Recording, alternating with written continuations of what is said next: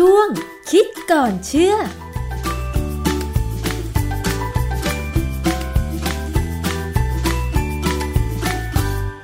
บกันในช่วงคิดก่อนเชื่อกับดรแก้วกังสดานนภัยนักพิษวิทยากับดิฉันชนาทิพไพรพงศ์นะคะ พูดถึงเชื้อไวรัสโคโรนาสายพันธุ์ใหม่ที่กำลังระบาดอยู่ในขณะนี้นะคะ เกิดมาจากเมืองอู่ฮั่น ประเทศจีนนะคะ ซึ่งก็ระบาดไปทั่วโลกเลยทีเดียว ในไทยเองก็มีผู้ติดเชื้อ ทั้งที่เป็นนักท่องเที่ยวชาวจีน แล้วก็เป็นคนไทยที่เดินทางมาจากอู่ฮั่นนะคะ ซึ่งเชื้อนี้เนี่ย หลายคนตื่นตัวตื่นตระหนกบางคนก็ตกใจกันไป เราจะมาเรียนรู้ในแง่ของพิษวิทยาค่ะว่าจริง ๆ แล้วเนี่ยเชื้อโรคไวรัสโคโรนาสายพันธุ์ใหม่ตรงนี้เนี่ยนะคะ มันมีความอันตรายหรือว่าน่าหวาดกลัว แล้วก็พอที่คนเราจะป้องกัน ระมัดระวังตัวเองได้อย่างไรบ้าง อาจารย์แก้วคะเรื่องนี้เป็นยังไงคะคือผมจะคุยในลักษณะของคนที่ไม่ได้เรียนมาทางชาไวรัสวิทยานะค่ะ เพราะว่าผม ผมเคยลงวิชาไวรัสวิทยา สมัยสมัยเรียนปริญญาตรีเนี่ยนะแล้วก็มีความรู้สึกว่าคนที่เรียนวิชาคนที่ทำงานทางด้านเนี้ยต้องเสี่ยงตายมากเลย เพราะว่ามีอาจารย์ท่านหนึ่งที่สอนผมเนี่ยก็ติดเชื้อไวรัสและรักษาไม่หายอืมก็ทรงๆอยู่อย่างนั้นน่ะค่ะ ก็มาสอนหนังสือได้นะฮะแต่ว่าก็ต้องดูแลร่างกายให้ดีให้แข็งแรง คือไวรัสเนี่ยจริง ๆ แล้วมันไม่ใช่สิ่งมีชีวิต มันเป็นเราเรียกใช้คำว่าเป็นปาร์ติเคิลหรือเป็นอะไรอย่างหนึ่ง ซึ่งองค์ประกอบเนี่ยมันจะเป็น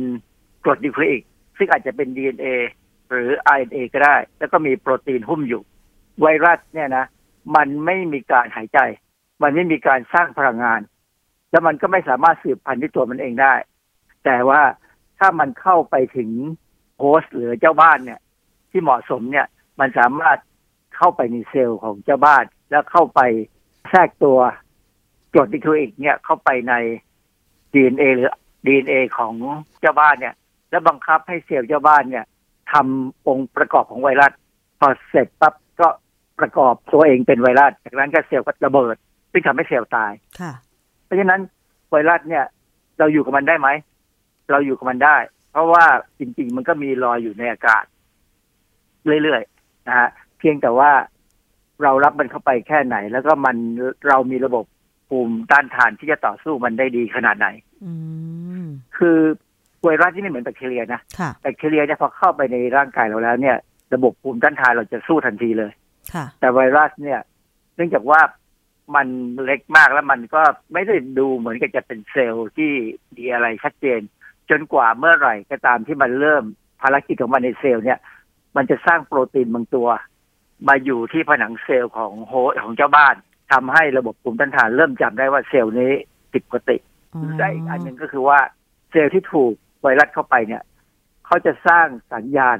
ส่งออกมาให้เซลล์รอบๆตัว ว่ามีไวรัสเข้ามาอยู่ในเขาแล้วนะให้เพื่อนๆเซลล์เนี่ย ระวังตัวเตรียมต่อสู้ ซึ่งการเตรียมต่อสู้เนี่ย มันก็จะมีภูมิต้านทานมาช่วยบ้างมีนู่นมีนี่มาช่วย ถ้าเราแข็งแรง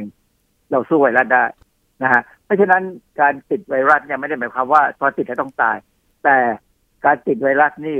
มันลำบากนิดหนึ่งตรงที่ว่ามันไม่มีการป้องกันไม่มีการ ช้วัคซีนชนิดที่ว่าชะงัดมันจากแบคทีเรียอืมวัคซีนป้องกันไวรัสไข้หวัดใหญ่เนี่ย ก็ได้ผล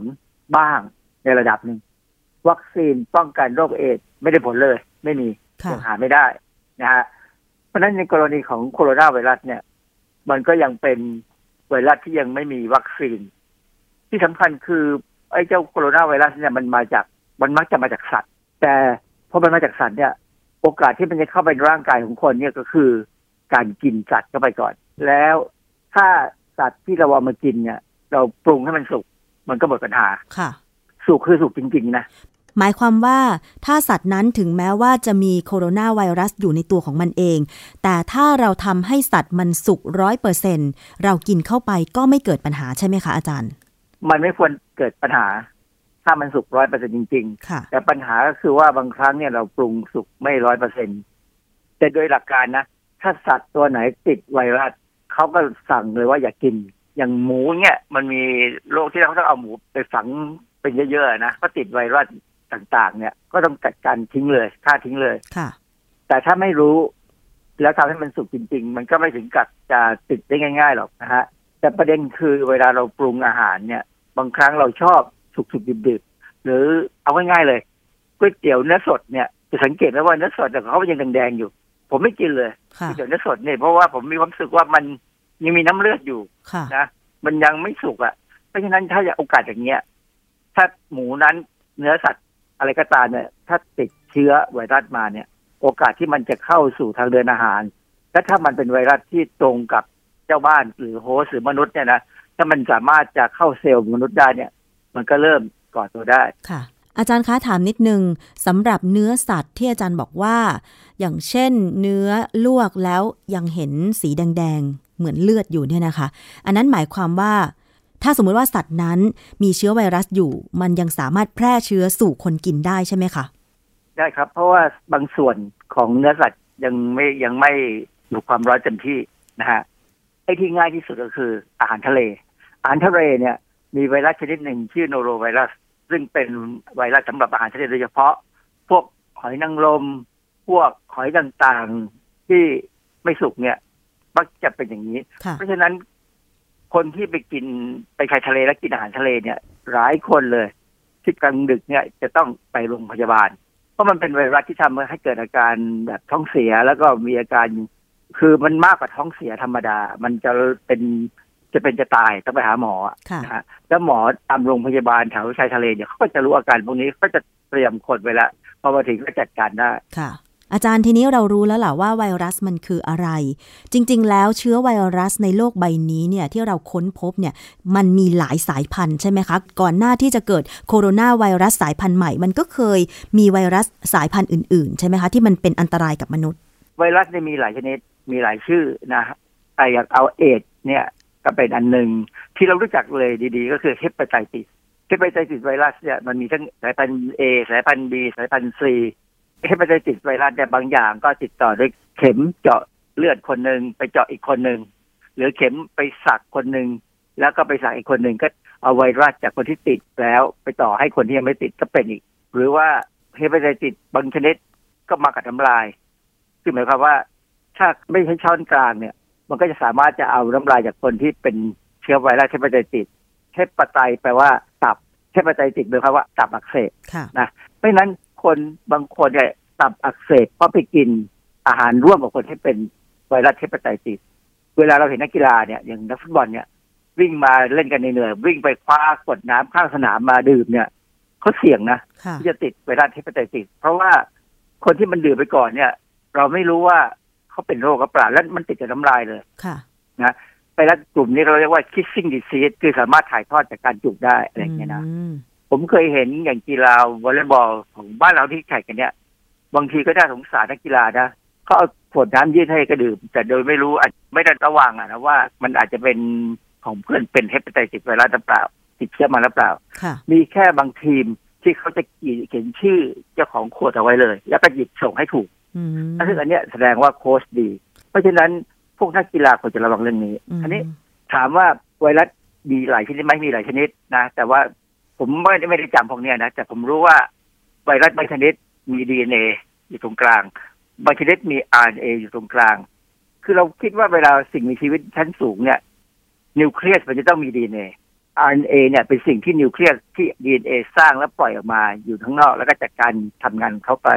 แต่ไวรัสที่มันประหลาดที่ว่าบางทีมันไม่ได้มี DNA อือฮึมันเป็น RNA เพราะฉะนั้นเวลามันมันมันเข้าไปอยู่ในเซลล์ของมนุษย์เนี่ย มันจะต้องเปลี่ยนตัว RNA มันให้กลายเป็น DNA ก่อน มันเปลี่ยนยังไงแวถึจะข้าปมันมีวิธีการควบคุมให้ให้เซลล์เจ้าบ้านเนี่ย มาสร้าง DNA จาก RNA ได้อ๋อมันมีวิธีการของมันแสดงว่าเชื้อไวรัสเนี่ยมันสามารถแพร่เชื้อได้ทั้งที่ตัวมันเป็น DNA และเป็น RNA ใช่ คือจริงๆเนี่ยเมื่อก่อนนี้ทฤษฎีของเราเนี่ยคือ DNA สร้าง RNA และ RNA เอาไปสร้างโปรตีนค่ะอันนี้คือพื้นฐานทางชีวเคมี แต่สุดท้ายพอมาศึกษาเรื่องไวรัสแล้วเนี่ยทำให้เขารู้ว่า อ้าว RNA สามารถเป็นต้นแบบสร้าง DNA ได้ ซึ่งไอ้เรื่องพวกเนี้ยเป็นเรื่องที่มันมีทั้งโทษและทั้งประโยชน์ เราก็เลยได้ยินข่าวว่าไวรัสมันแพร่กระจายไปรวดเร็ว ใช่ไหมคะอาจารย์ มันแพร่กระจายไปรวดเร็ว เพราะว่าอันที่หนึ่งคือกว่าจะมีอาการมันใช้เวลาพอสมควรค่ะอันที่สอง เวลาส่วนส่วนใหญ่ถ้ามันกระจายออกมาเนี่ย มันก็จะติดตามช่องทางที่เข้าในร่างกายเราได้เช่นทางแม้กระทั่งทางตาแม้กระทั่งทางบาดแผลแม้กระทั่งทางปากอืมหรือการหายใจ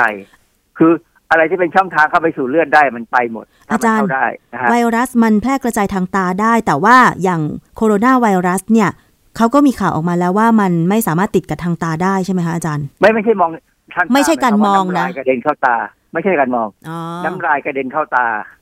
เพคือราะฉะนั้นตอนนี้หมอทุกคนจะใส่หน้ากากหมด คือถ้าคนที่มีเชื้อไวรัสอยู่ แล้วน้ำลายของคนที่มีเชื้อนั้นไปกระเด็นเข้าตาของอีกคน อันเนี้ยคืออีกคนนั้นก็จะติดไวรัส แต่ไม่ใช่จากการมองอ๋อไม่ใช่กับการไม่การมองนี่ไม่มีการติดเชื้ออะไรก็ตาม ไม่มีไม่มีค่ะ การมองนี่ไม่มีปัญหาอะไรนะฮะแต่มันมันมันเข้าไปที่ตาเพราะตาเนี่ยเยื่อบุตาเนี่ย มันค่อนข้างจะบางค่ะแล้วมันสามารถจะมีอะไรต่ออะไรเข้าได้ เพราะฉะนั้นเราถึงต้องระวังลูกตาเรามากอืมเนื่องจากว่ามันบางมันบอบบางนะฮะค่ะ อาจารย์คะแล้วโคโรนาไวรัสสายพันธุ์ใหม่เนี่ย อาจารย์อ่านงานวิจัยแล้วเนี่ยเขาวิจัยมันเกิดมายังไงคะอาจารย์ คือมีคนจีนเนี่ยนะเขาตีพิมพ์งานวิจัย งานวิจัยจะตีพิมพ์เมื่อวันที่ 22 มกราคม 2020 คือหลังจากที่การระบาดเนี่ยมันมาสักประมาณเดือนกว่าๆนะเขาเก็บข้อมูล คือเจ้าโคโรนาไวรัสสายพันธุ์ใหม่เนี่ยทาง WHO เนี่ยเขาเคยพบอยู่แล้ว แล้วเขาตั้งชื่อมันว่า 2019 nCoV หรือวูฮั่นโคโรนาไวรัสโอการอนามัยโลกเนี่ยรู้อันนี้อยู่แล้วตำในเรื่องของงานวิจัยเนี่ย มันมีงานวิจัยของคนจีน ซึ่งเขาตีพิมพ์ในวารสาร ชื่อ Journal of Medical Virology นะตีพิมพ์ออนไลน์ เป็นเป็นวารสารอยู่บนอินเทอร์เน็ตเนี่ย เมื่อวันที่ 22 มกราคม 2020 การศึกษาเขาเนี่ยใช้เวลาเก็บข้อมูลประมาณเดือนกว่ามั้ง เพราะว่าไอ้การระบาดเนี่ยมันมาเริ่มหนักจริงๆเมื่อกลางเดือนธันวาคม 2019 แล้วเขาก็เก็บข้อมูลเลย สิ่งที่เขาต้องการดูก็คือว่าเจ้าไวรัสที่เขาได้มาเนี่ยที่เขาเก็บมาจากคนไข้อะไรก็ตามเนี่ย มันมีลักษณะของโปรตีนที่เป็นตัวของมันเนี่ยเป็นตัวพาร์ติเคิลไวรัสเนี่ย มายังไงเป็นยังไงองค์ประกอบทุกตัวเนี่ยเป็นยังไง ปรากฏว่าเขาก็เอาไปศึกษาดูแล้วเขาก็พบว่ามันมีความคล้ายคลึงกับโปรตีนของบางส่วนของเซลล์หรือของดีเอ็นเอของค้างคาว ซึ่งเราก็รู้กันว่าโคโรนาไวรัสเนี่ย มันเป็นไวรัสที่มี host หรือมีเจ้าบ้านเนี่ย เป็นสัตว์เลือดอุ่นค้างคาวนี่เป็นสัตว์เลือดอุ่นนะค่ะแล้วก็โฮสต์อีกอันหนึงก็เป็นนกพวกนกนะฮะ สัตว์เลือดอุ่นนี่คลุมไปหมดเลย ตั้งแต่มนุษย์ไปจนถึงแมวหมากาไก่อะไรก็ตามเนี่ย ที่มันเลือดอุ่นนะแล้วก็มีพวกนก ซึ่งก็ใกล้กับคนนะนกนี่ก็ตัวอุ่นเหมือนกันค่ะเขาไปเจอปัญหาอย่างหนึ่งว่าเออมันมีบางส่วนที่มันดูคล้ายจะไปเกี่ยวข้องกับงู เกี่ยวข้องกับงู เพราะว่าอะไรที่เขาสงสัยงูเนื่องจากว่าไอ้ตลาดหูฮั่นเนี่ยที่มีการขายของหลาย ๆ อย่างเนี่ย ตั้งแต่ของกินได้ของสุกแล้วจนถึงของไม่สุกของดิบอะไรเงี้ยมันมีการขายงูด้วยเขาก็เลยพยายามดู เพราะนั้นเขาก็พยายามวิเคราะห์ไปวิเคราะห์มาสรุปเขาสรุปออกมาว่า มันน่าจะเป็นไปได้ว่าการเกิดสายพันธุ์ใหม่เนี่ยเนื่องจากว่าการกลายพันธุ์ ระหว่างที่มันข้ามจากโพสตัวหนึ่งหรือว่าเจ้าบ้านตัวหนึ่งไปอีกเจ้าบ้านอีกตัวหนึ่งคือจากข้างข่าวไปงูทีนี้ประเด็นคือปัญหาคือว่าจากงูมาคนเนี่ย มันมีไหมค่ะ คนจีนกินงูหรือเปล่าอย่าว่าแต่คนจีนเลยคนไทยก็กินงูใช่นะฮะเพราะฉะนั้นเนี่ย อาหารการกินไม่ว่าจะเป็นข้างคาวไม่ว่าจะเป็นงูเลยเป็นสิ่งที่เวลาเขาปรุงเนี่ยเขามักจะปรุงไม่สุกอืมยกเว้นบางท้องที่นะเองที่เขาปรุงแล้วมันสุกหรือว่าอย่างของคนไทยเนี่ย งูสิงเนี่ย หรืองูเห่าตาลานเนี่ย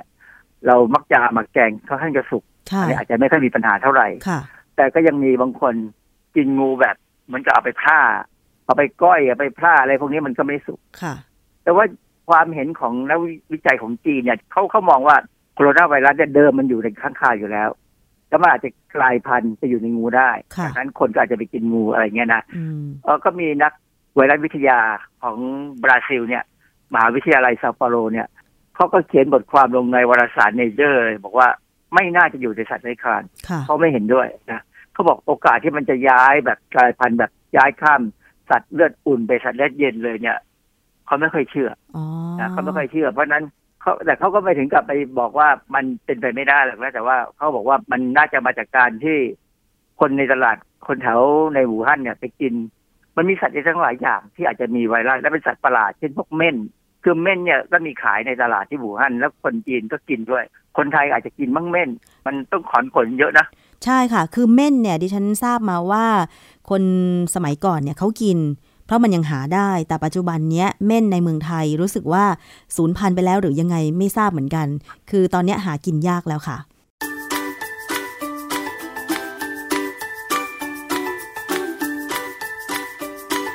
ช่วงคิดก่อนเชื่อ